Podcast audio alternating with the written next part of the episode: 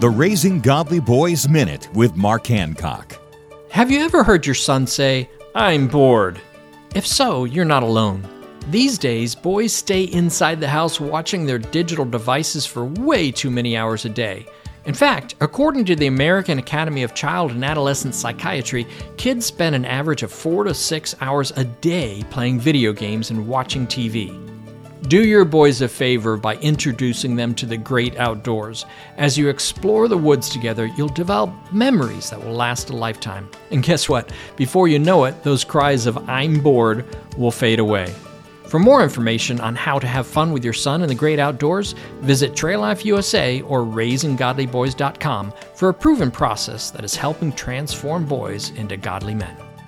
Download free resources to help you at RaisingGodlyBoys.com. RaisingGodlyBoys.com.